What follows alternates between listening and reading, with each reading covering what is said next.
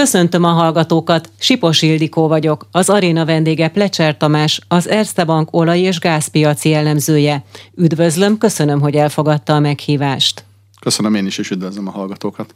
A beszélgetést július 19-én kedden délután 3 órakor rögzítjük, így az felvételről kerül az adásba. A világtörténelem első globális energiaválsága előtt állunk, Véglegesen körvonalazódik az egész Európát fenyegető energiakáosz. Két szalagcím, két gazdasági portáltól. Valóban ennyire súlyos a helyzet? Hát alapvetően valóban egy komoly energiakrízisben vagyunk. Annyit tennék hozzá, hogy azért én azt gondolom, ez nem az első, én inkább ezt valahol a harmadiknak tartom. Ugye volt 74 és 82 között már egy jelentős kőolajkrízis a világban, illetve 2000 és 2008 között is láttunk egy nagyon masszív energia emelkedést, aminek ugye a vége egy kirobbanó olaj, olajár lett 147 dolláron, ugye csúcsosodott akkor az amerikai típusú kőolajára. Ezt a két krízist más okozta, mint most. Ugye 74 és 82 között az arab országok olajembargója volt a fő oka ennek a krízisnek, illetve a kőolaj rendkívül nagy szerepe. 2000 és 2008 között pedig Kína energiaészsége hajtotta föl ezeket az árakat ilyen nagyon magas szintre. Most viszont talán azt mondhatjuk, hogy ezt mindannyian a bőrünkön fogjuk érezni, mégpedig úgy, hogy nem tudjuk azt, hogy vajon hogyan tudunk fűteni a téli fűtési szezon megkezdődésekor. Egy a portfólió megjelent elemzés szerint Oroszország ugyanakkor már jóval az ukrajnai háború elindítása előtt akadályozta a gáz eljutását Európába, és ezzel elkezdődött az árak felhajtása, tehát igazából nem most kezdődött az áremelkedés. Hogy volt egy évvel ezelőtt, mennyi volt a földgázára? Valóban igaz, igaz ez az állítás, tehát már tavaly is Oroszország a szokásos mennyiséghez képest jóval kevesebbet adott el, jelenleg pedig kb. 30%-át biztosítja annak, mint ami az elmúlt évtizednek mondjuk az átlaga volt tehát részben ehhez valóban hozzájárul Oroszország is. De egy válaszoljak a kérdésre, ugye a mélypontja ennek a folyamatnak az 2020 májusában volt, akkor 4,5 euró volt egy megawattórányi európai földgáz, jelenleg pedig ugye 160 és 200 euró per megawattóra között vagyunk, tehát nagyságrendi különbség van a két ár között. Említve a korábbi válságokat, amelyeket így a műsor indításakor fölvázoltunk. Mennyiben hasonlíthatóak ezek a válságok egymással össze? Van köztük jelentős különbség, például a 74-82-es válság az alapvetően a kőolaj árát érintette, gyakorlatilag most pedig a teljes energetikai spektrumon láttunk egy ilyen jelentős áremelkedést. Másrészt ezek a válságok is globális válságok voltak, a mostani energiakrízis viszont egyértelműen Európát jóval nagyobb mértékben sújtja, mint a világ többi részét. Különösen ez ugye az orosz-ukrán konfliktus miatt van így. Azt is hozzá kell tennem, hogy azért a mostani válságnak sem kizárólag ez a konfliktus az oka. Van egy nagyon jelentős ciklikus áremelkedés is, ami tulajdonképpen azt jelenti, hogy az elmúlt egy évtized alacsony foszilis nyersanyag árai miatt nem volt kellő beruházás ebbe a szektorba, tehát gyakorlatilag globálisan is hiányt látunk a kőolaj és a földgáz kínálatába, ez pedig az alapvető folyamat, amire csak tulajdonképpen habatortán ez az orosz-ukrán konfliktus, illetve Oroszország mostani politikája. Milyen elhalasztott beruházásokat kellett volna megvalósítani? Hát 2014-ig, eh, amíg nagyon magas volt ugye a kőolajára, emlékszünk talán 2010 és 2014 év közepe között stabilan 100 dolláros hordonkénti olajár volt. Szóval ebben az időszakban a globális ö, olajipari beruházások mértéke jellemzően 6-7 egészen 800 milliárd, ö, bocsánat, ö, tehát 8 tehát, nagyon magas szint volt, egészen felmentünk 800 milliárd dollárig, igen, tehát ez a, ez a pontos mérték. Viszont azt követően ez a beruházási aktivitás jelentősen lecsökkent. A Covid időszakában ennek a felét sem láttuk. E, tulajdonképpen az volt a mélypontja ennek a ciklusnak. E, a Covid alatt ugye az volt a fáma, hogy nincs értelme beruházni olaj és gázba, Egyrészt a kereslet rendkívül bizonytalan a járványhelyzet miatt, másrészt egyébként is a világ ugye egy zöld változás előtt áll, ami jelentősen csökkenti majd a foszilis energiahordozók iránti keresletet. Most viszont azt láttuk a Covid járvány lecsengésével, hogy ez a kereslet masszívan megnőtt. Tulajdonképpen földgázból már most egy olyan 5-7 százalékkal fölötte vagyunk a járvány előtti globális keresletnek, kőolajból pedig most érjük utol ezt. Nem lenne ez a krízis állapot, hogyha ezek a beruházások megtörténtek volna? Gyakorlatilag nem lennének. Egyáltalán nem, vagy csak jóval kisebbek? Valószínűleg magasabb árak lennének, mint a Covid alatt, hiszen a kereslet erős. Viszont ilyen mértékű áremelkedés valószínűleg nem következett volna be, hiszen lenne kínálat, ami ezt a növekvő keresletet kielégíteni. Melyek azok a fő beruházások, amelyek elmaradtak? Hát gyakorlatilag, ha nézzük a kőolajpiacot, különösen hiányoznak azok a nagy, hosszú távú beruházások, amelyek mondjuk 10-20-30 évre tudnának biztosítani kőolajat.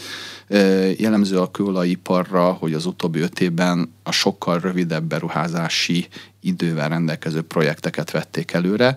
Ezek a projektek gyakorlatilag gyorsabb megtérülésűek voltak, viszont az igazán nagy projektek, az igazán nagy mezőkbe való beruházások, mondok egy pár ilyen példát, mondjuk a kazaksztáni Kasagán mező, vagy mondjuk Szaudarábia nagy olajberuházás, mondjuk a Guadár mező. Tehát igazán nagy méretű beruházások azok elmaradtak. Mindenki kis és közepes és rövidebb idejű beruházásokat tett. Ennek megfelelően nagyon jól látszik például a kőolajpiacon, hogy a globális kereslet kínálat a fizikai piacon is nagyon szűk, magyarán szólva nincs igazából jelentős többletkapacitás most a világban. Nagyon jól látszott például a héten volt, ugye pontosan múlt héten Joe Biden, amerikai elnök Szaudarábiába, a próbált többek között azért lobbizni, hogy Szaudarábia többlet kínálatot biztosítson a piacon. Na most ezt a szaudiak elutasították, részben persze lehet, hogy politikai okok miatt is, de a szóbeszéd az a globális olajpiacon, hogy a szaudiak kezében sincs most már szabad kapacitás. A földgáznál is elmaradtak ilyen beruházások? A földgáznál is hasonló volt a helyzet, ott talán még annyival meg volt spékelve ez az ügy, hogy a földgáz kereslet az utóbbi tíz évben sokkal gyorsabb mértékben nőtt, mint a kőolaj. Tulajdonképpen a földgáz, különösen a cseppfolyós földgáz, az a megújuló energia mellett a legforróbb területe volt a globális energetikának. Tehát itt azért voltak többletberuházások, de például itt is a termelésben történő beruházások mértéke azért az elmaradt attól, amit korábban lehetett várni, vagy korábban gondoltunk. A tavalyi évben például az orosz Gazprom, én azt gondolom nem csak politikai okok miatt tartotta vissza a saját termelését, hanem valószínűsítem azt is, hogy termelési korlátaik is voltak. Ugyanígy, ha megnézzük az európai gázkínálatot, a belső kínálat azért az masszívan lecsökkent az utóbbi tíz évben, egyszerűen azért, mert nem volt jelentős beruházás. Volt az utóbbi néhány évben egy jelentős, egyfajta boszorkányüldözés az európai olaj- és gázcégek ellen, ezek a cégek mindenbe beruháztak, csak olaj és gázban nem. Visszatérve az aktuális, aktuális helyzetre, most milyen aktuális krízis szituációkat kell gyorsan kezelni? Ugye ott van az északi áramlat egy vezeték, ahol karbantartást végeztek a turbinákon, a legfrissebb hírek szerint Kanada visszaadta a turbinákat, ez is a szankciós húzavona része volt a németek jelen pillanatban visszajuttatják ezeket a berendezéseket a Gazpromnak, és van egy kulcsdátum, július 21-e, amikor elméletileg tervezik a karbantartás után az újraindulást. Ez meg fog történni? Erre van reális esély? Én azt gondolom, hogy az oroszok rövid távon próbálják manipulálni ezt a piacot. Erre az idei télen, és valószínűleg a jövő télen még van lehetőségük, utána egyre kevésbé, ugyanis képülnek az alternatív források. Tulajdonképpen ezért én azt hiszem és azt gondolom, hogy ők részben visszafogják a kapacitásokat állítani az észkáramlat egyen, viszont nem teljesen, pont azért, hogy szűk piacot tartsanak Európában, emeljék az árakat, viszont azért nem kapcsolják le teljesen a vezetéket, mert így még marad valami zsarolási potenciáljuk. Nézzük meg a számokat, mert szerintem az úgy érdekesebb lehet. Ugye 2021-ben Európa 155 milliárd köbméter orosz földgázt importált. Most az intézkedések hatására ez az orosz importigény olyan 80-90 milliárd köbméterre csökkent. Ennek egy része most már azért megjött tőlük, ugye itt most már június, vagy a július közepe van, de még mindig szükség lenne legalább egy 30-40 milliárd köbméternyi orosz földgázra az év hátralevő részében. Hogyha ez nem jön meg, akkor ezt a 30-40 milliárd köbmétert valahogy meg kellene Európának spórolni, ami viszont nagyon húsba vágó. Éppen ma lehetett arról olvasni, hogy a német vegyipari cégek azt jelezték, hogy most már nem tudnak többet spórolni, ha őtőlük azt kívánja a, az állam, vagy azt kívánja a szabályozó, hogy továbbvágják a gázkeresletüket, az csak úgy lehet megtenni, hogyha a termelésüket csökkentik. Márpedig ezért ez nagyon mélyen érinti a német gazdaságot. Ugye a BASF önmagában több milliárd köbméternyi földgázt fogyaszt évente, viszont a BASF-hez, az egyik legnagyobb német vegyipari konglomerátum, a hozzá kapcsolódó iparágak emberek százezreinek adnak munkát. Tehát gyakorlatilag ez azt jelenti, hogy ha a BASF mondjuk leáll, és megsporolunk ezzel egy 4-5 milliárd köbméternyi földgáz felhasználást, az akár fél millió vagy egy millió ember munkahelyének elvesztését is jelentheti. Mennyire fontos az, hogy elinduljon az északi áramlat egyen a gázszállítás most július 21-én? Ugye erre nagyon nagy figyelem irányul. Ez egy nagyon fontos lépés lenne, hiszen az az orosz gáz szállítási útvonalának egyik legfontosabb eleme. Ugye négy úton jön be orosz földgáz Európába, ebből gyakorlatilag a Jamal vezetéket már teljesen leállították, elsősorban az orosz és a lengyel fél közötti vita miatt. Ezt a lengyel fél most már lényegében leállította, bár az oroszok is egy kisebb mennyiséget szállítottak itt. Ugye érkezik még el a bizonyos török áramlat irányából földgáz, innen kap Magyarország is nagy mennyiséget, illetve az ukrán tranzitnak is van még fontos szerepe. Ez utóbbi a háború ellenére továbbra is él, de hát egy nagyon kockázatos útvonal, és ezért is nagyon fontos, hogy az észkálamat egy működjön, hiszen ott ez a fajta háborús kockázat jóval kisebb. Van egy olyan érzésem is egyébként, hogy az oroszok próbálnak arra is talán bazírozni, hogyha az észkáramlat egy leáll, akkor a németek a kényszer hatására például az északáramlat kettőt elindítsák. Ugye ez egy teljesen kész projekt, 12 milliárd eurójába került a Gazpromnak, fel is van gázzal töltve, közel 100 millió köbméternyi földgáz tartalmaz maga a vezeték. Arra vártunk éppen, hogy egy gombnyomással elindítsák ezt. Ugye itt korábban a németek ezt a vezetéknek az engedélyezését megtagadták, pont a háború ürügyén. Lehet, hogy részben ez az éjszakáramlat egy körüli herce hurca arról is szól, hogy hát ha a németek a jólétük megvédése érdekében feladják ezt a koncepciót, és elindítják az északi áramlat kettőt. Tehát, hogyha az északi áramlat egyen nem jön gáz, akkor az északi áramlat kettőn ott van betárázva a gáz, pusztán megegyezés kérdése, diplomáciai egyesség része az, hogy jöhessen a gáz. Igen, gyakorlatilag erről van szó. Én azért azt látom, hogy mindkét fél oldaláról vannak irracionális lépések.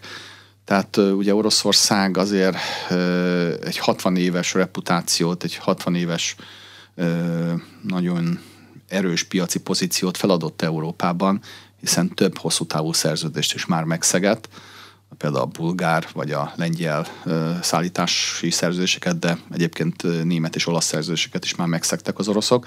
De van egyfajta irracionalitás talán a másik oldalról is, a nyugati oldalról is, Többek között például az, hogy Lengyelország a elszámolási és egyéb viták miatt a Jamal vezetéknek az engedélyeit visszavonta, tehát ezeket nem tudják most használni importra a németek. Tehát itt a veszélyes dolog az az, én szerintem, hogy a mm, háború és az egymással való szembenállás következtében irracionális lépéseket tesznek a felek. Összességében mennyi gázra van szüksége Európának? A teljes fogyasztásunk az olyan 400 milliárd köbméter, és ami még ugye most hiányzik, az legalább évvégéig még egy 40-50 milliárd köbméternyi orosz gáz kellene, hogy jöjjön. Melyek azok az országok, ahová a legtöbb gázt kellene szállítani az orosz importból? Hát gyakorlatilag ugye a legnagyobb felvevő piaca az orosz gáznak az Németország, de itt azért hadd emeljek ki egy dolgot, hogy itt egy egységes európai gázpiac van. Tehát tulajdonképpen, ha Németországban sincs elég gáz, akkor az Magyarországon is korlátozásokat jelent, és vice versa. Tehát nehéz elválasztani ezeket a piacokat egymástól. Itt lényegében egy 10-15 éve egy egységes európai gázpiacról beszélünk. Tehát nem lehet külön választani azt, hogy ez egy magyar gáz vagy nem magyar gáz. Ugye Magyarországon is a betárolt gáznak egy jelentős részét különböző kereskedők birtokolják. Ugye ők szabadon adhatják el ezt a gázt Magyarországon kívülre is.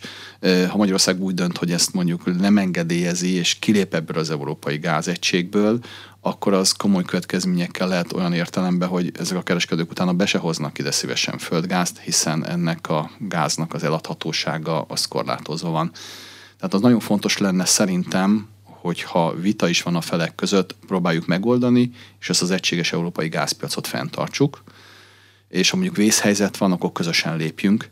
Ne történjen például olyan dolog, hogy mondjuk az egyik ország nak nem kell korlátozásokat bevezetnie, akár még az ipara is mehet, a, mert annyi földgáz van nála betárolva, míg másik ország esetében akár a lakosságot kell korlátozni. Ugye folyamatosan zajlik a gáztározók feltöltése. Azt meg lehet mondani, hogy az európai gázigénynek mekkora része van most a tározókban, vagy pedig erre egy ilyen egységes számítás nincs? De van egy egységes számítás rá. Én, amit nézegettem az utóbbi napokban, azért vannak különbségek. Például Németország, Hollandia esetében egy 40-45 napnyi fogyasztásnak megfelelő földgáz van betárolva. Magyarország egy picivel egyébként ennél magasabb, nem sokkal mellesleg, és van egy-két európai ország, ahol azért ezek a számok jobbak, tehát Ausztria volt ilyen 90 nap körüli érték, és hát egyébként, amit még szoktak nézni maguknak a gáztárolóknak a töltöttsége hogy áll, ugye ez itt Európában valahol, most fejből, ha jól emlékszem, olyan 60-70 százalék között van, előírás szerint november 1-ére legalább 80% vagy a fölötti tárol töltöttségre lenne szükség, ahhoz, hogy a téli időszakot biztosan el tudjuk látni, és meg tudjuk kezdeni a, az a, a, ugye a tárolóknak a kit, kitűrítését ami egy folyamatos folyamat a tél végeig. Hogyha ezek a gáztározók ilyen mértékben föl vannak töltve, akkor tulajdonképpen hátra lehet dőlni, vagy pedig ettől függetlenül még folyamatosan kell, hogy érkezzen Oroszországból a földgáz továbbra is? Most azt tudni kell, hogy a téli időszakban ahhoz, hogy biztonságosan ellássuk Európát, ahhoz szükség van egy folyamatos importra is, mellette pedig a tárolóknak a, a folyamatos ürítésére, a tárolóknak a kitárolási folyamatára. Egyébként ez is egy nagyon érdekes folyamat, mert általában ezek a, például a magyarországi tárolók is a maximális kitárolásági sebességet szokták megadni, de ez általában csak 100%-os töltöttségnél igaz, és ahogy megyünk lefele a töltöttségben, ez a mennyiség, ami a tárolókból jön, ez folyamatosan csökken, egészen kvázi nulláig, amikor már ebbe a tárolóban csak az úgynevezett párnagáz marad, ami azért szükséges, hogy maga a tároló működni tudjon tehát az importra így is folyamatosan szükség van, különösen a tél vége fele, a fűtési szezon vége fele a kritikus a helyzet, mert hogy akkor már a tárolókból kijött mennyiség az kevesebb, mint ami a mm, fűtési szezonnak az elején van. Olvastam szintén egy másik elemzést, reális forgatókönyv lehet-e, hogyha Oroszország elzárja a gázcsapot, és sikerül föltölteni az uniós gáztározókat 90%-os szintre, akkor jövő januártól már lehetnek komoly ellátási gondok. Nyilván ez attól is függ, hogy milyen kemény a tél Európában, de ez egy valós forgatókönyv lehet? Hát ha kemény lesz a tél, akkor igen. Ugye a téli időjárás az az éves fogyasztást akár 20-25 százalékkal is megmozgathatja. Mennyire kemény tél? Hát uh, nyilván itt az átlaghőmérsékletet szokták figyelni, és az átlaghőmérséklethez képest mennyire térünk el, hány fokkal. De egy, egy komolyabb hideg tél, tehát amikor legalább 3-4 fokkal alatta vagyunk a hosszú mm, távú átlagnak, az akár mondom, hogy tehát egy 15-20 százalékkal nyugodtan megemelheti az éves fogyasztást tehát azért ez egy komoly próbája lehet ennek a, a dolognak, és akkor valószínűleg az lesz tényleg, hogy, hogy korlátozások lesznek. Ugye ennek megvan a sorrendje Európában, a lakosság van a legvégén, tehát a lakossági korlátozások vannak, tehát a lakosság az, aki a legkevésbé érintett lehet ezekbe a korlátozásokban.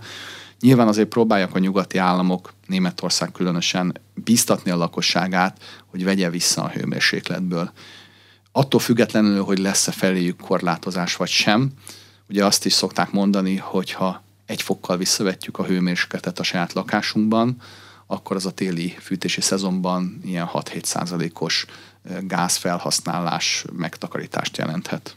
Ugye az embereket alapvetően az érdekli, hogy vajon fognak-e tudni ugyanúgy fűteni, mint tavaly, vagy pedig valóban hozzá kell szokni ahhoz, hogy jóval kevesebb földgáz áll majd rendelkezésre, és önkorlátozást kell bevezetni. Most mit lehet mondani? Egy európai állampolgárnak és egy magyar állampolgárnak mire készüljön? Én azt gondolom, hogy nem ez az alapforgatókönyv, tehát több esemény egyszeri össze vagy egyszerre történő történése esetén lehet ilyen, tehát hogyha mondjuk hideg a tél, nem jön Oroszországból a földgáz, ebben az esetben lehet az, hogy lakossági korlátozás is van, de nem ez az alapforgatókönyv. Tehát ennek én alapvetően kicsi esélyét látom még mindig. Az viszont egy pozitív dolog lenne, hogyha a lakosság összeurópai szinten spórolna ezzel a, ezzel a alapanyaggal, Egyszer ugye, ahogy említettem már, hogyha visszavetjük egy fokkal a hőmérsékletet, az jelentősen visszaveti a saját fogyasztásunkat, és hát ezt összeadva azért ez egy nagyon komoly fogyasztás csökkentést is tudna hozni, tehát mindenképpen praktikus lenne mondjuk 22-23 fokról mondjuk 20 fokra levinni a lakások meg az irodák téli hőmérsékletét, vagy akár még lejjebb mert hogy ez gyakorlatilag azért össz-európai szinten is egy 10-20-30 milliárd köbméteres földgázfogyasztás megtakarítást jelenthetne. Ugye említettem, hogy legalább 40-50 milliárd köbméter még kéne a Gazpromtól, tehát hogy mindenki ilyet megtenne, akkor már a Gazprom pozíciója lényegesen romlana. Ugye arról is szó volt, hogy szükség van Európában mindenképpen az energiamixek újra gondolására. Mi az, ami szóba jöhet? és felhasználható, gyorsan bekapcsolható, mert ugye fél Európa most plusz gázbeszerzési források után kutat, de hát vannak meglévő kapacitások, amelyek ugyan nem földgáz, meg nem megújuló energia, de rendelkezésre állhatnak. Mi lehet ez? Ugye említettem azt, hogy a 155 milliárd köbméteres orosz importnak egy jelentős részét megtakarítja Európa, és hát most már csak ennek a földgáz mennyiségnek a kvázi felére van szükségünk Oroszországtól, és ez a különbség sok forrásból jön. Egyrészt a földgáz importnak a növelése van napirenden, különösen cseppfolyós földgázból.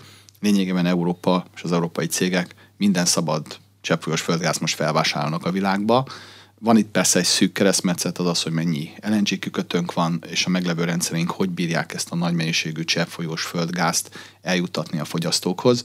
Ugye nem erre vagyunk felkészülve, mi alapvetően főleg Németország és tőle keletre az orosz gázra volt ugye felépítve a rendszer, tehát hogy keletről nyugatra vigyünk gázt, nem arra, hogy mondjuk a nyugati kikötőkből szállítsuk el a földgázt kelet felé.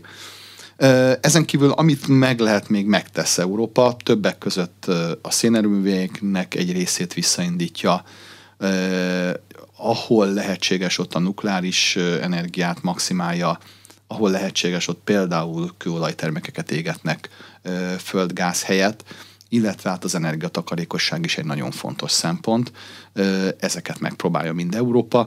Ezen felül, ami még gondolkodnak politikusok, esetleg olyan iparágaknak a kikapcsolása, amelyek nem feltétlenül szükségesek Európának.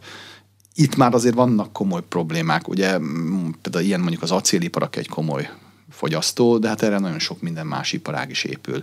Ilyen a műtrágya gyártás. De a műtrágya, és aztán kevesen gondolják, azért egy stratégiailag nagyon fontos termék.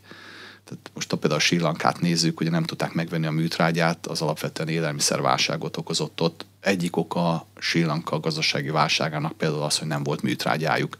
Nem biztos, hogy ez egy jó ötlet, hogy Európában ennyire lecsökkentjük a műtrágya gyártást, mert adott esetben ezt nehéz azért megkapni a világpiacon. Szóval ezeken gondolkodnak még, ezek a lehetőségeink, amik vannak. Melyik európai országok azok, amelyek különösen kitettek az orosz gáznak, illetve melyik európai ország mire használja föl a földgázt? Hol a nagyobb a fűtési igény, hol nagyobb az ipari igény? Hát akik leginkább ki vannak téve, az Németország és Olaszország, és mindenki az Európai Unióba, akik ettől a két országtól kezdve keletre fekszenek, kivéve Romániát és Lengyelországot. Ennek az az oka, hogy Romániának önmagában van egy nagyon komoly gáztermelése, a felhasználásának 80%-át meg tudják ők termelni, és ha lesz a Fekete-tengerből gáz, akkor ez ugye még exportra is fog majd pár év múlva kerülni.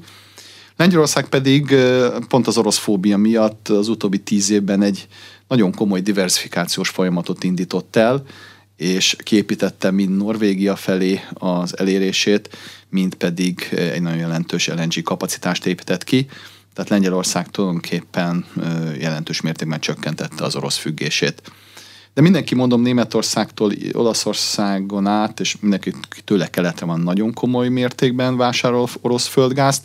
Németországban egyébként ez 55 százalék ez a függés, Magyarország esetében meg egy olyan 75-80 százalék körül lehet. Egyébként hasonló Ausztria és Szlovákia részaránya is. Hollandia mennyire önellátó? Hollandia esetében a szerencsés körülmény az az, hogy önmaguknak van egy nagyon jelentős forrásuk, bár ez az utóbbi időszakban ennek a termelése lecsökkent. Különösen a híres Schroringeni mezőt kell megemlíteni, ahol még pár évvel ezelőtt jelentős mennyiségben 50 milliárd köbméter felett termeltek a hollandok, most viszont ez gyakorlatilag nullára csökkent, arra hivatkozva, hogy a Horoningeni kitermelés egy jelentős földrengés veszéllyel jár együtt. Más nyelvek szerint a hollandok inkább a rossz időkre próbálják ezt a földgázt tartalékolni.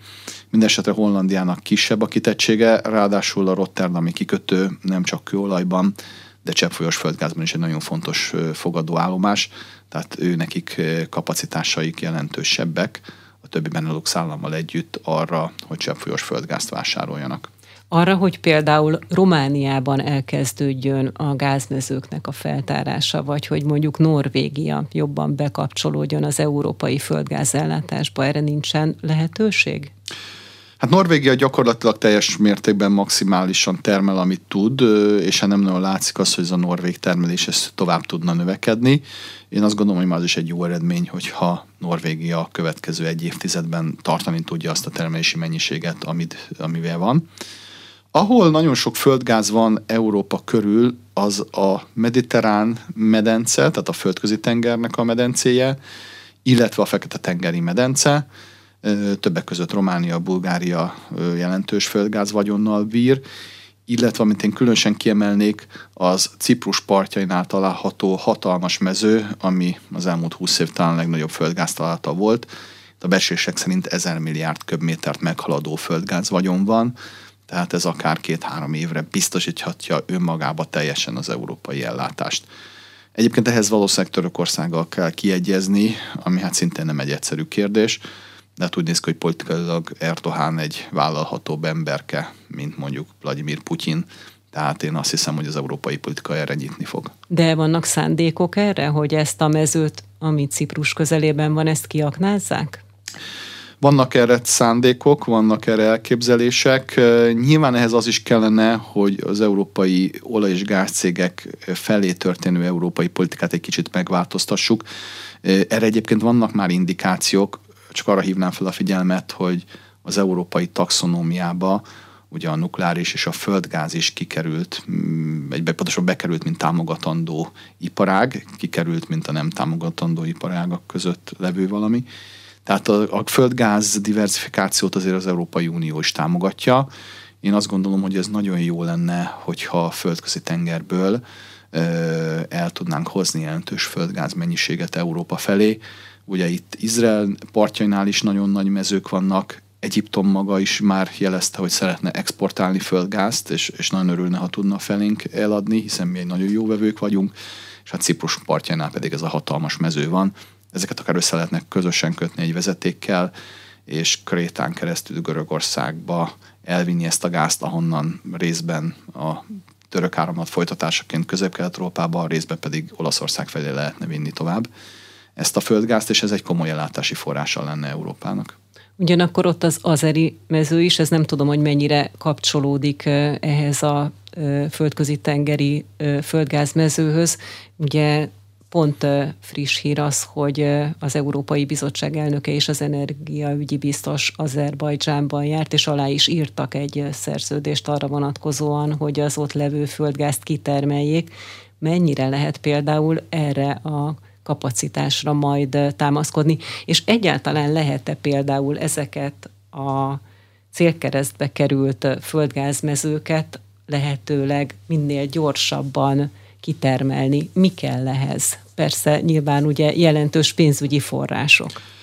Hát kell hozzá pénz, kell hozzá egy kb. egy 5-7 éves periódus, de inkább politikai akarat kell. Különösen mondom Törökországgal kellene például Ciprus helyzetéről kiegyezni, akár magának, Ciprusnak is a, a helyzetét rendezni a világba, megegyezni tulajdonképpen a görög és a ciprusi és a török közösséggel, hogy mi lenne egy, egy, egy olyan felosztása mondjuk ennek a régiónak, ami elfogadható mindenki számára. Azerbajdzsánra visszatérve, sajnos ott a gázvagyon nem akkora jelentőségű, ami jelentősen befolyásolja Európát. Nyilván egy fontos diversifikációs forrás. Azt hiszem talán a becslések szerint, ha jól emlékszem, valahol 15-ről 30 milliárd köbméterre tudnák az azeriek növelni az Európa felé történő értékesítést. Ugye ez a teljes fogyasztásnak a 7-8 a mindössze. Tehát ennél valószínűleg nagyobb súlyú dolog lehet ez a bizonyos földközi tengeri gázmező, ami hát ugye adott esetben ennek az azeri mennyiségnek a többszörösét jelenti. Vezetékrendszer van arra, hogyha a földközi tengeri földgázt föltárják, akkor el tudják szállítani Európába? Részben megvan már a vezetékrendszer, ami szükséges, tehát mondjuk Görögország és Olaszország között létezik az övezett Transadria vezeték, aminek lehet bővíteni a kapacitásait, illetve Görögországból Európa felé történő vezetékrendszer, ez a bizonyos Balkán áramlat, ez szintén létező vezetékrendszer. Persze szükség van ugye fejlesztésekre, ez is egy nagyon nagy kérdés, és igazából az egész európai döntéshozatalban most egy nagyon fontos feladat, hogy ugye korábban a zöld forradalom és a zöld átalakulás volt a legfontosabb téma.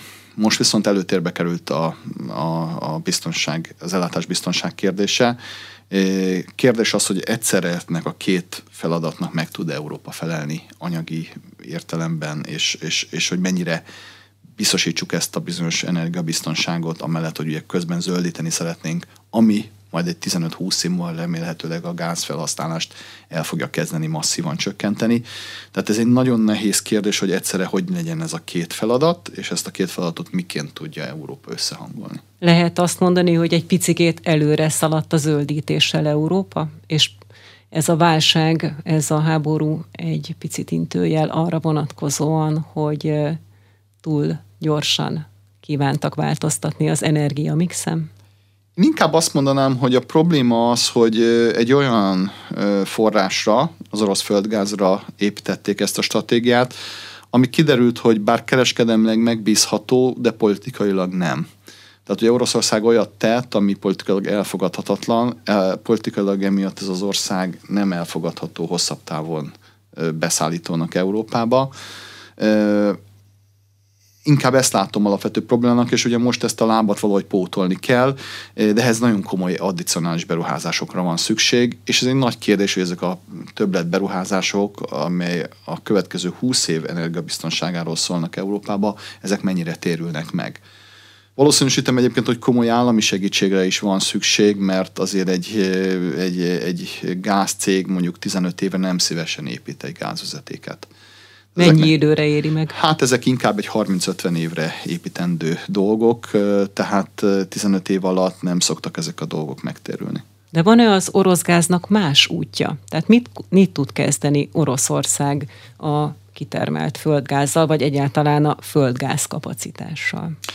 Szerintem Oroszországnak a helyzete közép és hosszú távon sokkal nehezebb lesz, mint ahogy mi most van. Ugye, ahogy említettem még, ők egy-két évig tudják komolyan befolyásolni az európai gázpiacot. Majdnem, hogy azt mondom, hogy Putyin oda teszi az európai gázárat, ahova szeretné. Viszont az európai diversifikációs törekvéseknek köszönhetően két év után ez a szerep ez jelentősen megváltozik, és én nem lennék meglepve azon, hogy 5-10 éven belül Oroszország szinte könyörögni fog Európának azért, hogy vegyék meg a földgázát. Ugyanis nekik nagyon kevés az alternatívájuk, ahol exportként ezt el tudják adni. Kína fele van be képített vezeték, de ez az európai kapacitásnak az egy hetede, illetve cseppfolyós földgáz formájába adhatják még el a földgázukat, viszont itt nem tudnak bővíteni kapacitást, másrészt ez technológiailag nagy mértékben rá van szorulva a nyugatra. Tehát, hogyha itt problémák vannak például a berendezésekkel, akkor ezt Oroszország a mostani szankciók miatt nem tudja javítani, aminek az lesz a hatása, hogy az LNG exportkapacitás várhatóan masszívan csökkenni fog a jövőben. Tehát gyakorlatilag nekik egyetlen egy komoly vevőjük lesz és marad a jövőben, ez pedig Európa. Ezért gondolom azt, hogy ha nagyon rá lesznek szorulva a gázbevételekre, akkor az valószínűleg a háborút is, annak a befejezését is gyorsítani fogja, és ismét arra fogja kénysztetni Oroszországot, hogy közeledjen a nyugathoz. Vannak nekik elképzeléseik arra nézve, hogy a Kínához közelednek, én azonban ebben nagyon szkeptikus vagyok. Egy dologra hadd emlékeztessek csak, az egyik legnagyobb kínai cég jelezte a közelmúltban azt, hogy ők szívesen üzletelnek az oroszokkal, de ahogy mondta ez a kínai vezető, tanulnunk kell Európa hibáiból, nem szabad például kisebbségi részesedéseket megvenni orosz olajcégekben. Csak kizárólag kontrollt és többségi tulajdont kell megvenni, sőt, ha lehet az egész értékláncot megvenni, tehát magyarul a vezeték is a miénk legyen, hogy még ezzel se tudjanak az oroszok zsarolni. Na most én nem tudom elképzelni azt, hogy Oroszország a saját olaj- és gáziparát ilyen feltételekkel eladná a kínaiaknak. Az LNG-re egyébként mennyire lehet számítani? Tehát az idén az importhoz mennyivel járult hozzá? Az LNG az folyamatosan nő, és most már ugye 100 milliárd köbméter fölötti az import, és ez valószínűleg tovább is nőni fog. Az látszik, hogy 2025-26 után fog különösen az LNG kínálat megugrani a világba, és ez különképpen egybeesik az európai igényeknek is a egy nagyobb növekedésével, és azzal, hogy, hogy Oroszországot csökkenteni akarjuk. Mindenképpen azért azt is látom, hogy ez olyan volumen, ez az orosz vezetékes gáz, hogy ennek tulajdonképpen a teljes pótlása azért ez nagyon nehéz feladat LNG-ből. Van egy olyan elképzelés is az én fejemben, hogy azért az orosz-európai kapcsolat energetikában nem fog teljesen elhalni. Valószínűsítem azt, hogy ha a háborús helyzet megváltozik, és valaha béke lesz, és valaki békülünk mondjuk Oroszországgal, akkor ez a fajta kapcsolat azért ez megmarad. Valószínűleg Európa is tanul a korábbi hibákból, és nem fog olyan mértékileg rábíznia az energiállátását Oroszországra, mint mondjuk a mostani február 24-i időszakot megelőzően. Viszont ez a kapcsolat valószínűleg fennmarad. Csak gondoljunk bele józan parasztésszel. Itt van egy ország, Oroszország, aki a világ második legnagyobb gáztartalékával bír, az egyik legnagyobb gáztermelő. Mellette van Európa, aki a világ legnagyobb gázfogyasztója. Közte van egy olyan infrastruktúra, ami működik és létezik. Tehát ezt szétszakítani, ez nem egy túl racionális dolog. Sajnos az oroszok politikailag vállalhatatlanak lettek most, vagy ez a mostani politikai rezsimük és a mostani lépéseik, de hogyha ez változik, és hogyha újra kialakul ez a fajta béke, az mindenki számára egy jobb egyensúlyt fog hozni. Áttérve egy picikét az olajpiacra, ugye 2020-ban beszakadtak az olajárak, azóta emelkedő pályán van az olajára, ezt egyértelműen ki lehet jelenteni? Igen, ugye nagyon érdekes az utóbbi egy hónapnak azért a fejleménye. Most egy kicsit elkezdett az olajár csökkenni. Ugye elmentünk a Brent típusú köl esetében így júniusban 130 dollár per hordó szintig. Az utóbbi egy hónapban ez visszajött, most jelenleg olyan 105 dollár körül van a Brent típusú kőolajára. Alapvetően az látszik a kőolajpiacon, hogy egy nagyon szűk piac, tehát nagyon kevés szabad kapacitás van, és a kőolajpiac mellett még a finomítói piac is hasonlóan nagyon szűkké vált. Ez már ugye részben azért van, amit említettem, hogy nagyon gyors volt a felemelkedése a keresletnek a Covid-ot követően, másrészt alapvetően kapacitási hiányok vannak. Én azt hiszem, hogy ez a szűk piac, ha fennmarad a kereslet, egy-két évig még fennállhat. Most a piac azért adott vissza az árból egy kicsit egyébként, mert egyre inkább erősödnek a félelmek, hogy jövő év első felében recesszió lehet a világban különösen a gyorsan emelkedő kamatlábaknak köszönhetően, amelyeket a jegybankok az infláció megfékezése érdekében emelnek folyamatosan.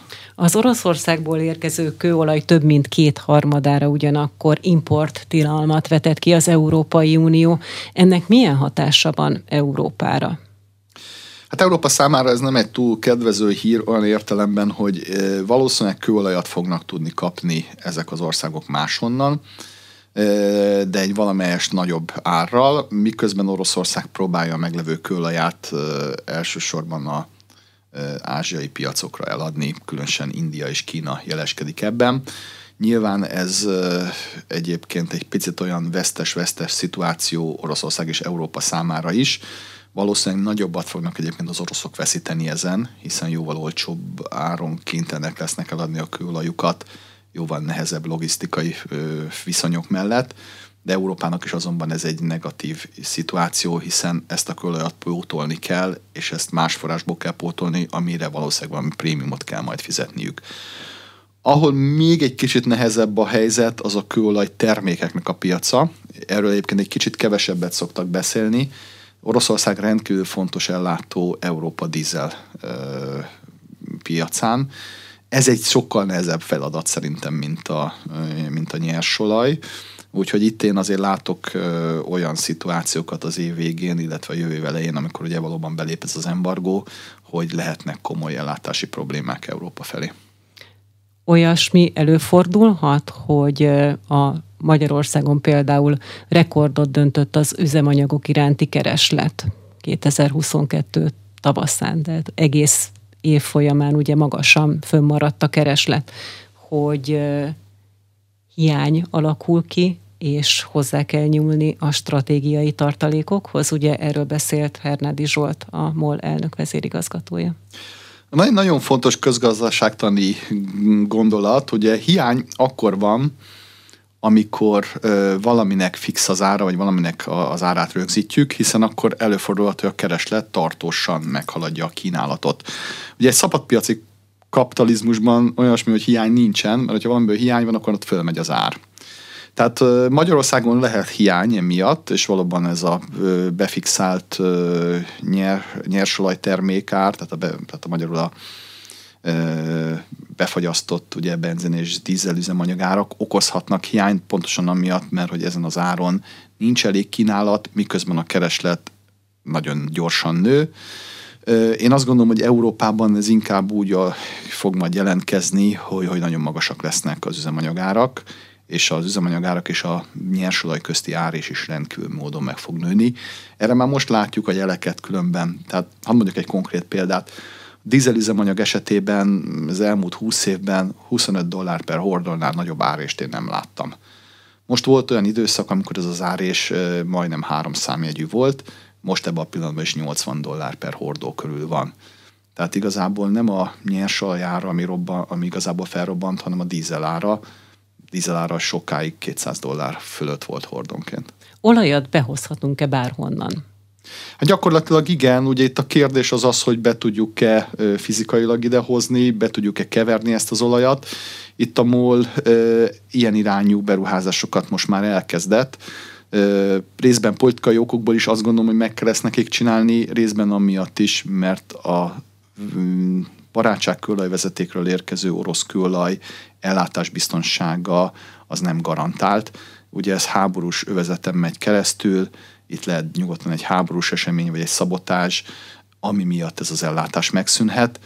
Emiatt a MOL komoly beruházásokat eszközöl ahhoz, hogy a tenger felől is teljesen elláthatóak legyenek a finomítók. Igen, de mindig hangoztatják azt, hogy rendkívül költséges a finomítók átállítása, és jelen pillanatban az uráli típusú olajat tudják földolgozni, más típusú kőolaj földolgozása az egészen más feladatot jelent. Hát, hogy a MOL egészére nézzük, akkor azért már 64%-es ez az, ez az uráli alá arány, tehát azért azt mondani, hogy kétharmadban orosz olajat, egyharmadban egyéb kőolajat dolgoz már most fel ugye a cég, azt hiszem, hogy a cég értéket növeli ez, hogy több forrásból tud biztosítani föl kőolajat önmagának. Még akkor is igaz lesz ez, hogyha egyébként az orosz kőolaj biztonsága javul, hiszen az oroszokkal szemben tulajdonképpen egyfajta erős adukártya lehet, hogy én máshonnan is teljes mértékben el tudom látni a finomítóimat, így az orosz olajcégek sem tudják úgy árazni a termékeiket, ahogy akarják. Tehát azt gondolom, hogy a nagy beruházási költség ellenére ez még anyagilag is egy megterülő beruházás lehet a molnak.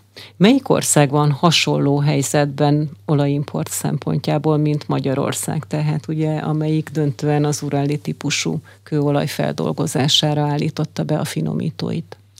Hát lényegében Közép-Kelet-Európában azért ez jellemző volt, tehát Lengyelország ugyancsak hasonló mértékben erre volt alapozva, de meg lehet említeni Csehországot, Bulgáriát szintén.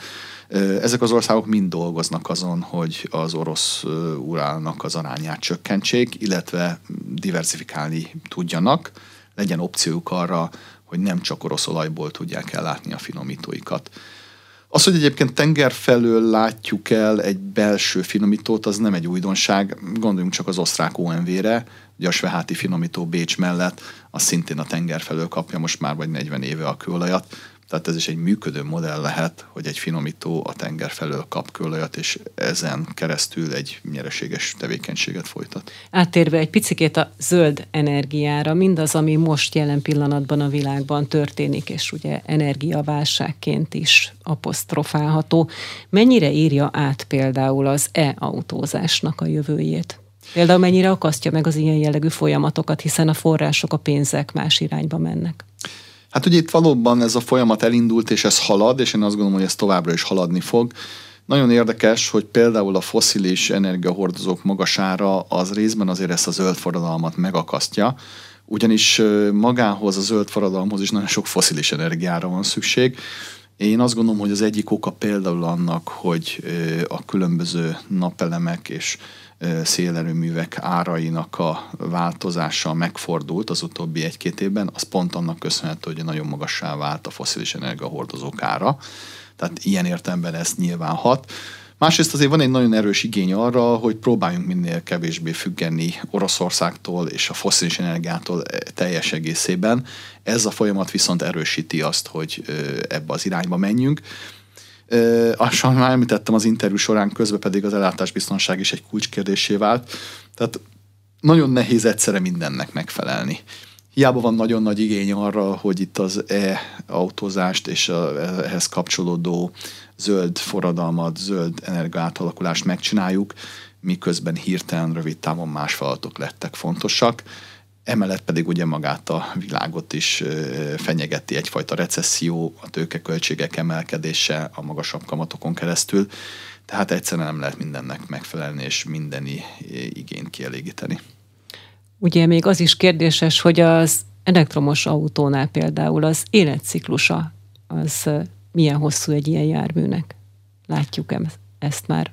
Hát nagyon nehéz kérdés az, hogy az elektromos autózásnak mi lesz pontosan a szerepe. Attól is nagyon függ, hogy egyébként technológiailag milyen változás lesz.